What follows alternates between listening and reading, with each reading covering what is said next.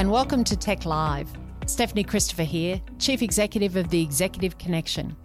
TEC connects CEOs, executives, and business owners to the world's largest business leader network. Okay, can you count me in? Absolutely. One, two, three, four. Today, our guest is Youcef Abdi, who is the New South Wales Coaching and Development Officer for Little Athletics.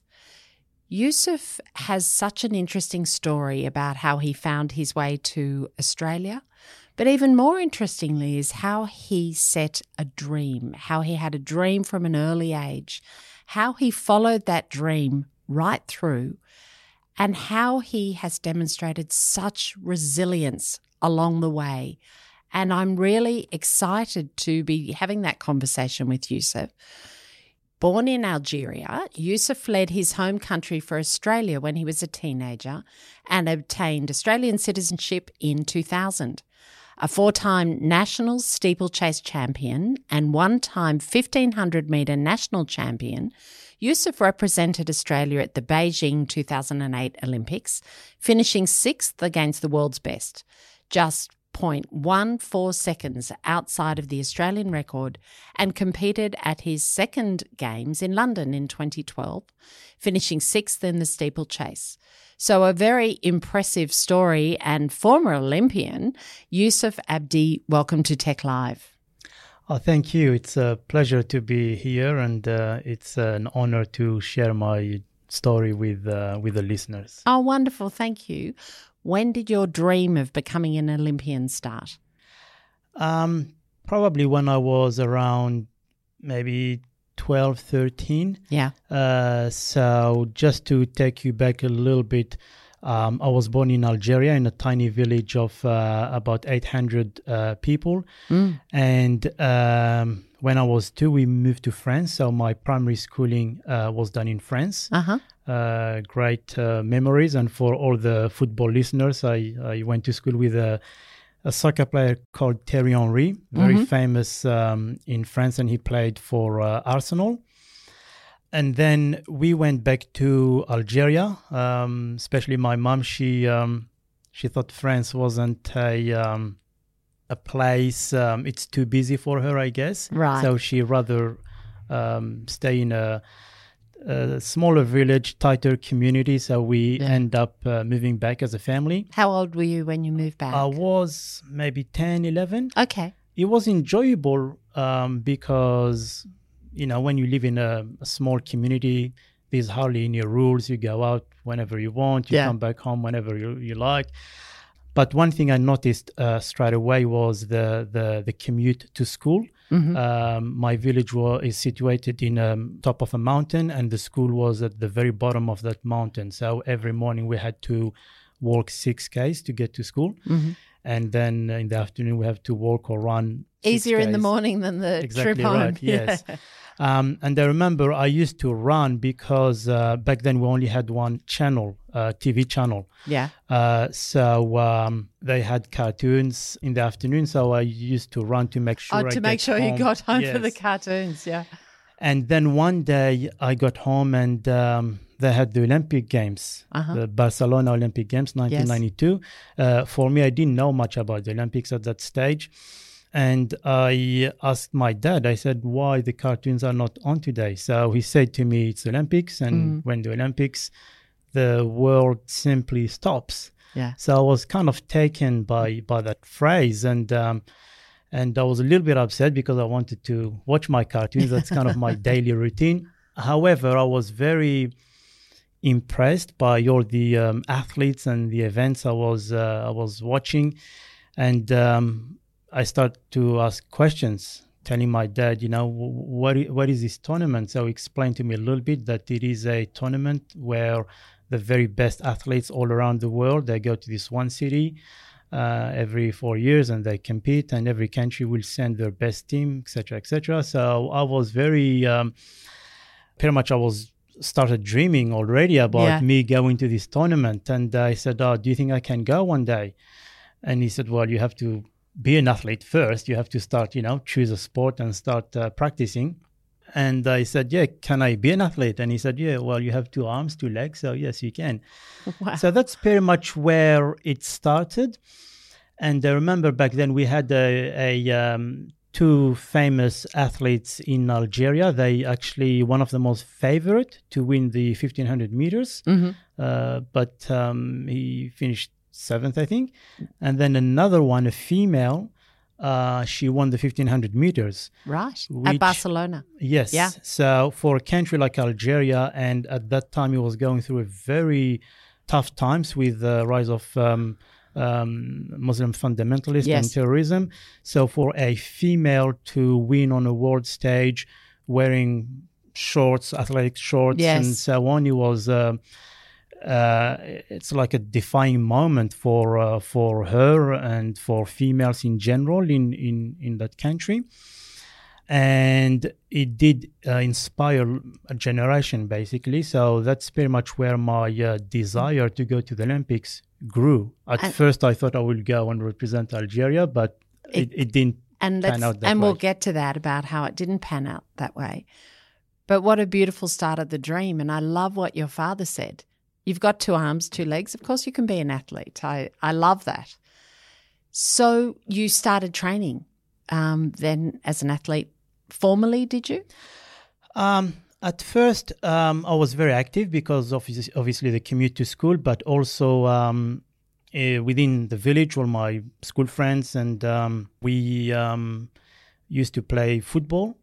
So soccer was, um, uh, could easily say, the number one sport in many countries, including Algeria. So we, I kept myself active, but uh, not in a organized fashion, I guess and uh, my older brother he started cross country with his uh, high school Yeah. and they started traveling to all the different championships and uh, for being in a small village it was kind of exciting to see this this guy suddenly traveling everywhere so i felt um, uh, jealous in a sense thinking oh you know i want to travel as well i don't want Yeah. to stay in this tiny village Yeah. so that's uh, what pushed me a little bit as well to um, to start uh, practicing.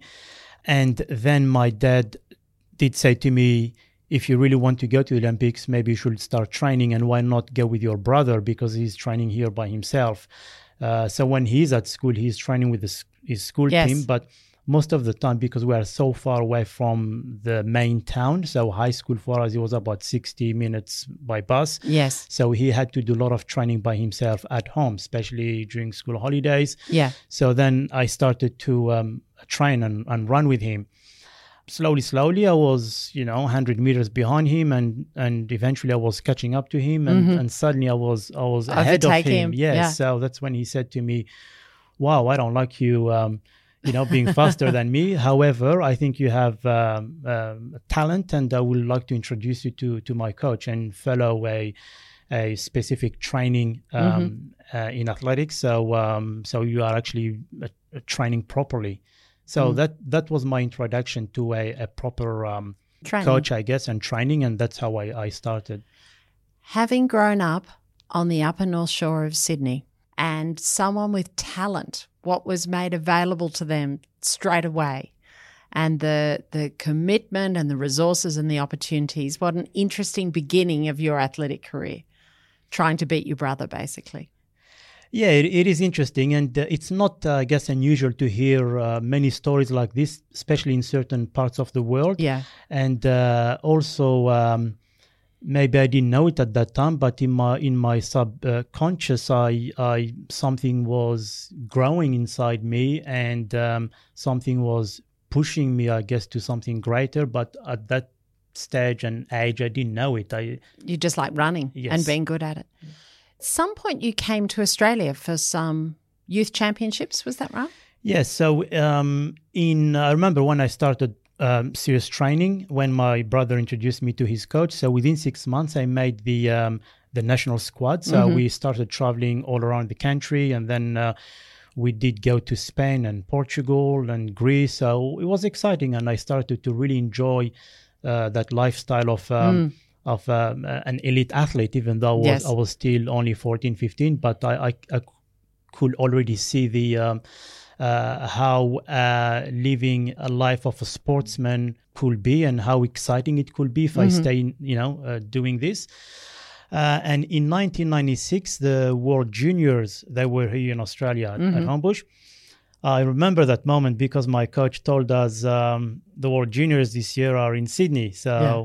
we didn't really know much about Australia and we had to go and look at uh, a map. So we Yeah. all rushed to the library and looked at the uh, the map. So uh, it looked very, very far away. But um, straight away, I started researching and uh, Mm. Yeah. looking at all the different pictures, the opera house, the bridge, and so on. And I thought, oh, wow, this is so uh, such a cool country. It's so beautiful. So I really wanted to make the team, trained really hard, and uh, eventually, yes, I did. And um, I uh, came here for the first time in August 1996 to Right. Wonderful. What a what a great story. No idea about Australia and, and you came.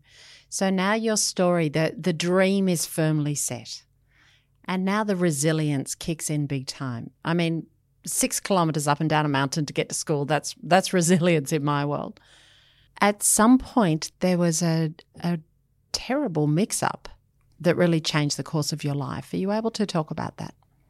Yes. So in um, so when we finished the World Juniors here in Sydney, uh, we went back um, home to Algeria, and um, we had a good team and we produced some good results. And the uh, Algerian Federation, the athletics that is, Yeah. and the Olympic Committee had their mission to really look after us and nurture us and make sure that we don't. Um, we, you know, we stay within athletics because, uh, as I mentioned earlier, Algeria was going v- uh, through a very rough time at that period, and most of the uh, athletes, um, or probably majority of the of the athletes, um, we were all living in uh, small, tiny villages, Yes. uh, not in the capital. So the risk of us dropping out or even um, with um, the um, insecurity and Yes. uh, the situation being unsafe, the likelihood of us stopping uh, Mm. practicing or training uh, was very high. So they said you can stay here in the capital.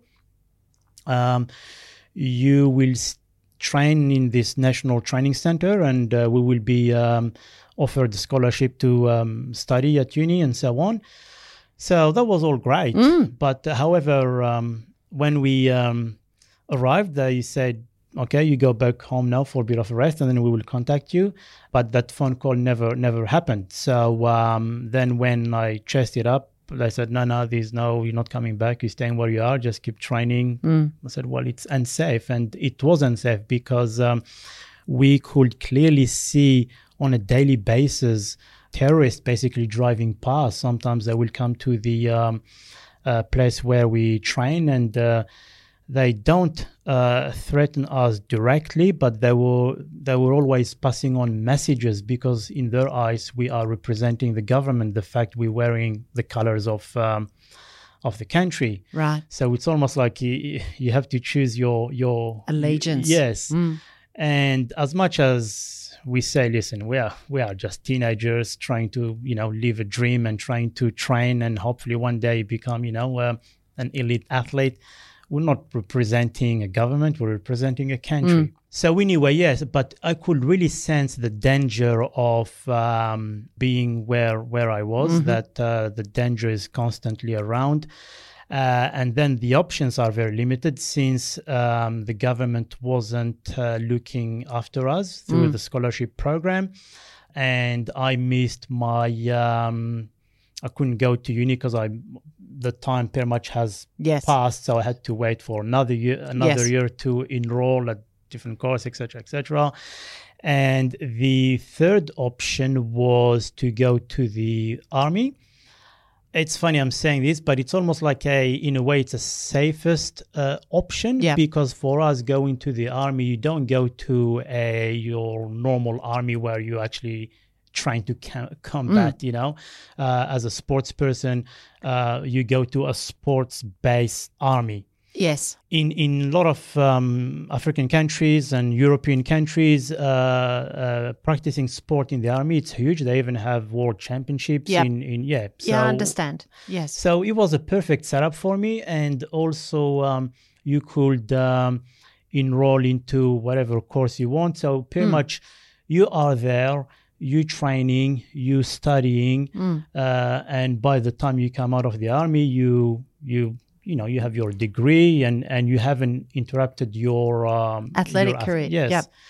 But somehow I um, was sent to a wrong base, and uh, that's when all the mix-up yeah happened, and I realized, hang on, this is not uh, wasn't supposed to be here, and uh, obviously, I tried to um, alert the the the people in charge, and uh, they wouldn't really listen. So it was a combat base. Yes, it was. It was because um, those kind of bases, you pretty much uh, stay there for six months, training how to handle weapons and so on, and then they send you to to the the forest, I guess, and to the mountains to combat terrorists. And That wasn't your dream. no, that wasn't my dream. Yes, exactly right.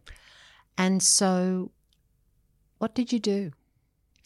So then I had to uh, make a quick decision, and I left. So How quickly did is- you make that decision?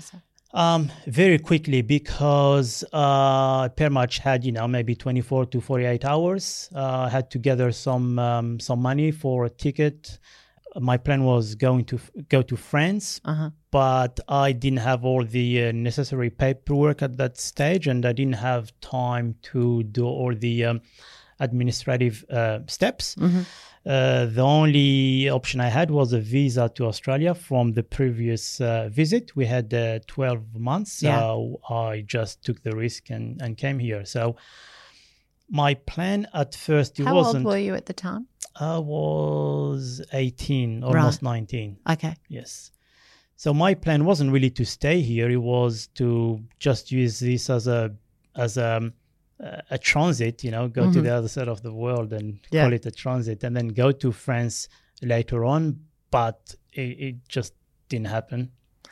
How was that for you as a a young adult to make that decision so quickly in such a risky environment and move very quickly, escape really to the other side of the world? How was that for you? Yeah, it is, and it was an escape. Um, very difficult, but I think um, at that moment I was um, I had a lot of adrenaline, I Yes. guess. So I was really doing things so quick, and I was just um, in the moment. It was only when I um, arrived to the airport. I remember we left really early, like uh, three or four a.m. I remember it was really dark, and then when I got to the airport, my my mom didn't come with us. So that was the first kind of um, uh, when I left her at home. I could sense she was obviously very um, very upset, and she couldn't really do much to uh, to make me change my mind. And uh, then my dad, as we were approaching uh, Algiers airport, he started crying and I didn't I didn't understand at the, at that time, thinking, "Well, Dad, what are you doing? You Mm. know, like you're supposed to be the one showing me Mm. some courage and strength, and you're the one crying." Uh, so I had to be the one who is, uh, Yeah. I guess, uh, the stronger out of the two. So I kept, even though I was really hurting inside, but I somehow I managed to keep um, a straight face and uh, kept calm and you know, I looked like everything was fine and under control, but I knew that uh, it wasn't the case. Deep down, I was really suffering and uh, and also going to the unknown. Um, so it was uh, it was just um, yeah, it's hard to comprehend. Like I don't even know how I did it now. Yes. Uh, isn't it funny when you look back as an adult to something that was so important in your life? I know that story if you don't know how you did it. I don't know how much you're comfortable talking about this, Youcef, but when you say escaped, you actually left the camp and headed back to the village Yes, with some running involved, I'm yes, assuming. yes, yes, yes, because it was very. Um, uh, it was pretty much at the other side of the country. So um, to get back to where I was um, or the village, yeah, it was a long, long way. Right. So What a combination of yeah, running, catching different um, uh, means of transport to get there. Yeah, Yeah. Well, that in itself is an amazing story of resilience. And and rather than going through everything that happened, but there's one part of your story I do love that you went to the Ibis Hotel at Darling Harbour because that's what Sydney was to you. Yes, when we um, first came here to compete, Yeah. uh, because everything was, uh, I guess, uh, sponsored and looked after by the uh, organizing committee. Um, so we didn't know how much uh, the cost of uh, hotel and meals and so on. so, and I didn't know anyone, so straight away I just asked the taxi driver to take me to that hotel. And uh, on arrival, when she told me the price, uh, my heart almost stopped.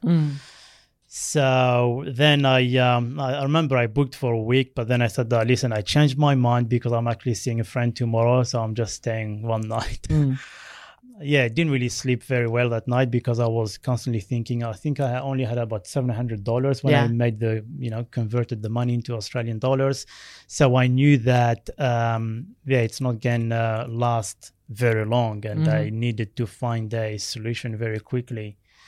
So yeah, it was uh, very uh, stressful times. Mm. Very stressful, incredibly stressful in a, a foreign city that you had to navigate without, as you say, sponsors and an organizing committee telling you where to be every every five minutes. Yes, and also uh, in, in Algeria, I, I, I spoke Berber as my mother tongue, then French when I went to uh, France. Uh, then when I went back to Algeria, we studied Arabic at school. So English wasn't really uh, something I spoke when I was a kid. So uh, I couldn't even communicate properly with with people. So yes, it was very difficult. Where did you learn English? Where did you learn most of your English? So um, pretty much here. Uh-huh. uh, just um, I guess when you are, as I say, desperate. Um, what's the saying? Desperate measures, desperate times, desperate measures, something Yep. like that. Yeah. Um, so I managed to, um, I guess, speak slowly, slowly. I I managed to learn. And then eventually, when I became an Australian uh, resident, I did go to, um, um, I think it was TAFE. I did a six months intensive course. So that's pretty much where I I started to learn proper English, I guess, so I could communicate with, with people and also to have access to the, the business world. Yes. I love when you say proper English because I have read about you that you learned some English on the job early on and it was pretty colorful. Yes, that's right. Because some of uh, obviously it was very hard for me to get a job because each time you walk into a coffee shop or a Yeah. fruit shop or you know then you start talking straight away they say oh no we don't have any job Yeah. Uh, the only job I got was uh, at Marrickville Metro. It was Mm-hmm. a shopping center, and uh, this Lebanese guy employed me because I could speak a little bit of Arabic, Ah, yeah. and and the job was just collecting trolleys, so you don't really need to speak anyway. Yeah. But I think he was um, more interested in the fact I was fit, and I said, "Listen, now I'm an athlete. I can run all day if you want. I can collect all the trolley, Yeah. trolleys of this suburb. You know, you don't need to worry about that." So that's pretty much the uh, the selling point uh, for him, uh, and it suited me well. But the pay was pretty was five dollars, I think, from Yeah. memory. Yeah. Yeah. So I had to work really long hours just to survive, but it didn't didn't bother me. Um, at that time, it was uh, more to survive, and uh, I was independent, which was, um, or again, you know, I was some somehow independent by earning money. So that was very important for me. So I could pay rent, buy food, and so on. And then the language you learn is just from Yeah. people like me, I guess, just new to the country. They hardly uh, spoke English, so it was just a mixture of yeah, very colorful Yeah. street language. Yeah. Yep. You pick that up straight away. that's easy to learn, by the way. Yeah, that's Yes. right. Yeah. Easy to learn.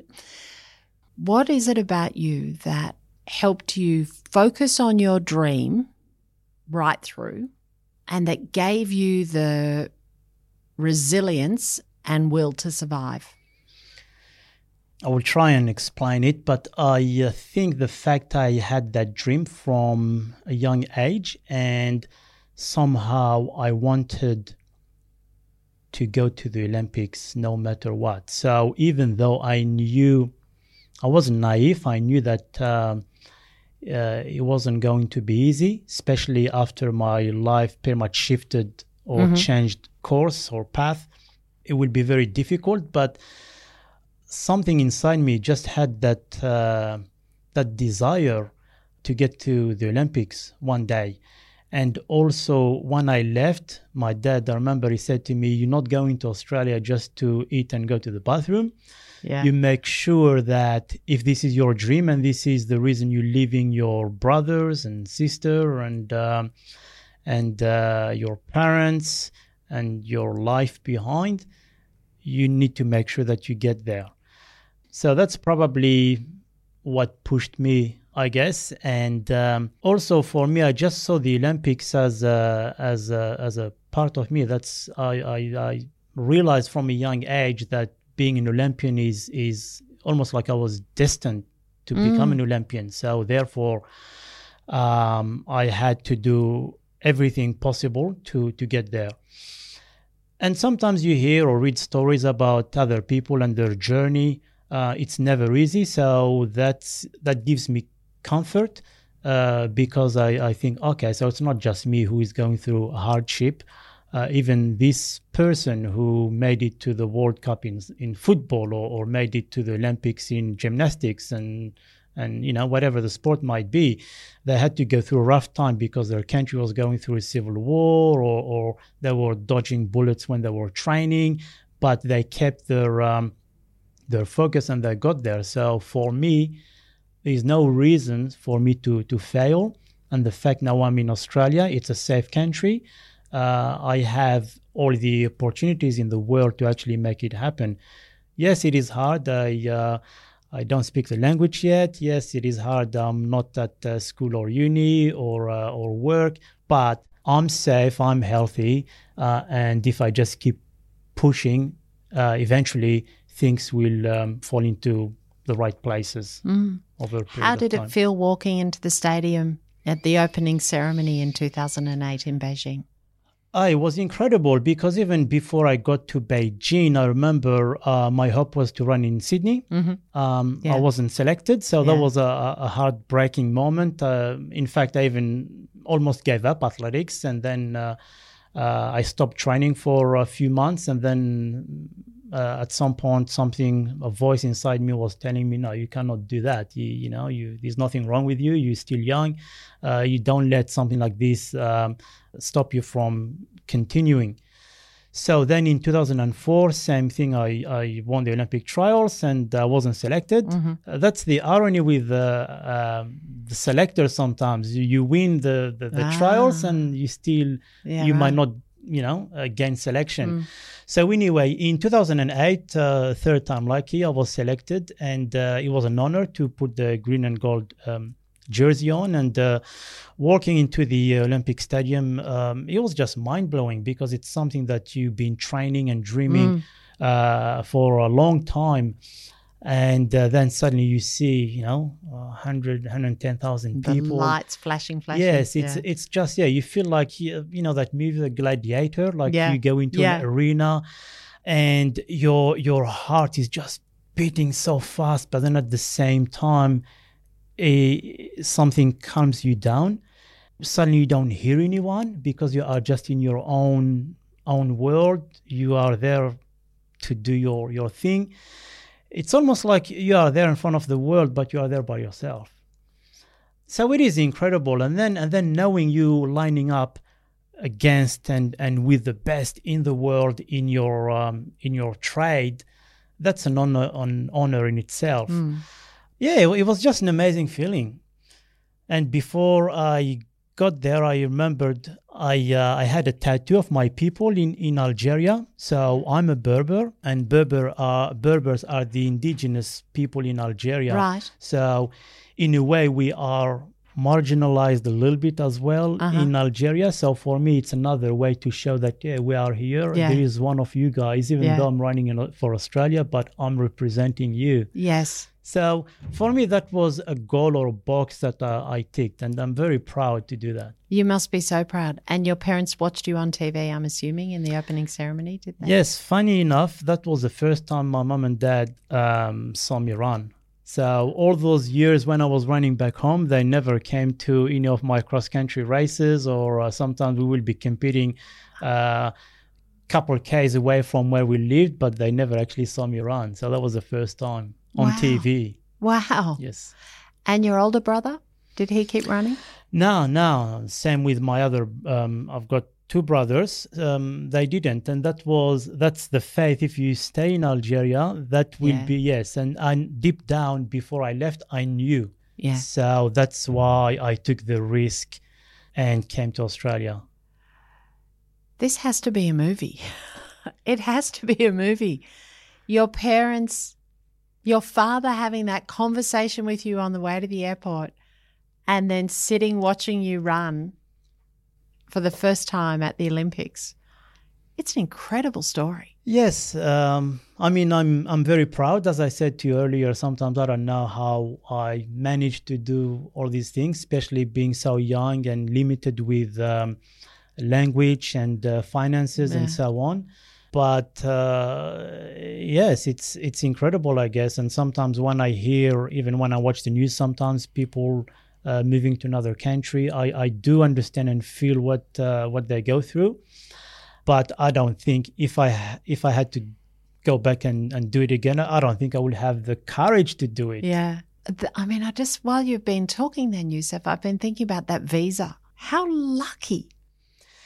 How Yes. lucky that there was an Australian visa kicking on your passport that you could just Yes, Reactivate. sometimes yes. Uh, one person told me an advice: you don't get many opportunities in life. Sometimes you will get one, mm, and that's in every whether it's in business or you know, in- Yeah. yeah, you can apply that to any yeah anything. And if you don't take it, you you will never see that opportunity again. yeah. So I guess with me for this particular scenario, it was the visa. I had that visa in, and I took the chance and I took the risk. Um, most of the other uh, um, athletes from that team or my teammates back then, yeah, some of them are in Algeria right now. I don't know what, what they're doing. Some of them obviously stopped running. Some of them probably are still in sport, but definitely, I don't think they're living the kind of life I'm living here in Australia. So tell me about post Olympics. You you lived the dream, two Olympic games. What did you do then when when you'd reached that pinnacle and then it was time to think about something else? How was that for you? Yeah, it's always hard, I guess, when uh, you start to see the end of the journey or the, you know, um, what what's next. But uh, with me, I was very fortunate that uh, this job in athletics um, came at the right time, and it's almost it's my hobby anyway. So getting paid for doing your hobby, that's that's like a dream in itself. It just came at the right time. I think I was just very lucky. And I do enjoy working in athletics because it's something I have done all my life. So I do go to schools a lot and uh, I tell them my story as um, I, I, I do a, a presentation where they actually see pictures of my village and the Olympics and how Olympians live inside the Olympic village. So it is, um, I think, an honor to share the story with all these kids. Uh, we go a lot to a lot of schools, regional New South Wales, Metro, and I'm hoping that, uh, especially for regional kids, that it doesn't matter um, where where you are or where you're from. If you have a dream, if you have uh, the courage and the desire to pursue that dream, you can. Because when I compare myself or the area where I, I, I was born and um, did most of my athletics, compared to the kids here in Australia, it doesn't matter how regional. Yeah, that's right. Yeah, they are still a lot, you know, better off. They have proper um, training facilities. They have uh, their moms and dads. They drive them everywhere. Uh, they have good food. You know, the good schools. So these there is really no reasons for them to um, to achieve their goals. So I try and convey them that message. Um, hopefully, it's uh, translating and uh, and um, hopefully some kids are benefiting from from my story and they will take it on and absorb it, and hopefully it might um, have an impact on them. It's an inspirational story. And you've just said three words to have the dream, to have the courage, and to have the desire. And you've really shared those three parts of your story with us today. There's a fourth word I'm going to add, and that's humility, which, which oozes from you, Youcef. Thank you for being so open with us and sharing your story of inspiration and sharing your dream. Thank you very much, Youcef Abdi. Thank you very much. Thank you for having me. So that's TEC Live for today. CEOs are in the business of making decisions, and leadership is the art of execution. I'm Stephanie Christopher and look forward to talking to you next time.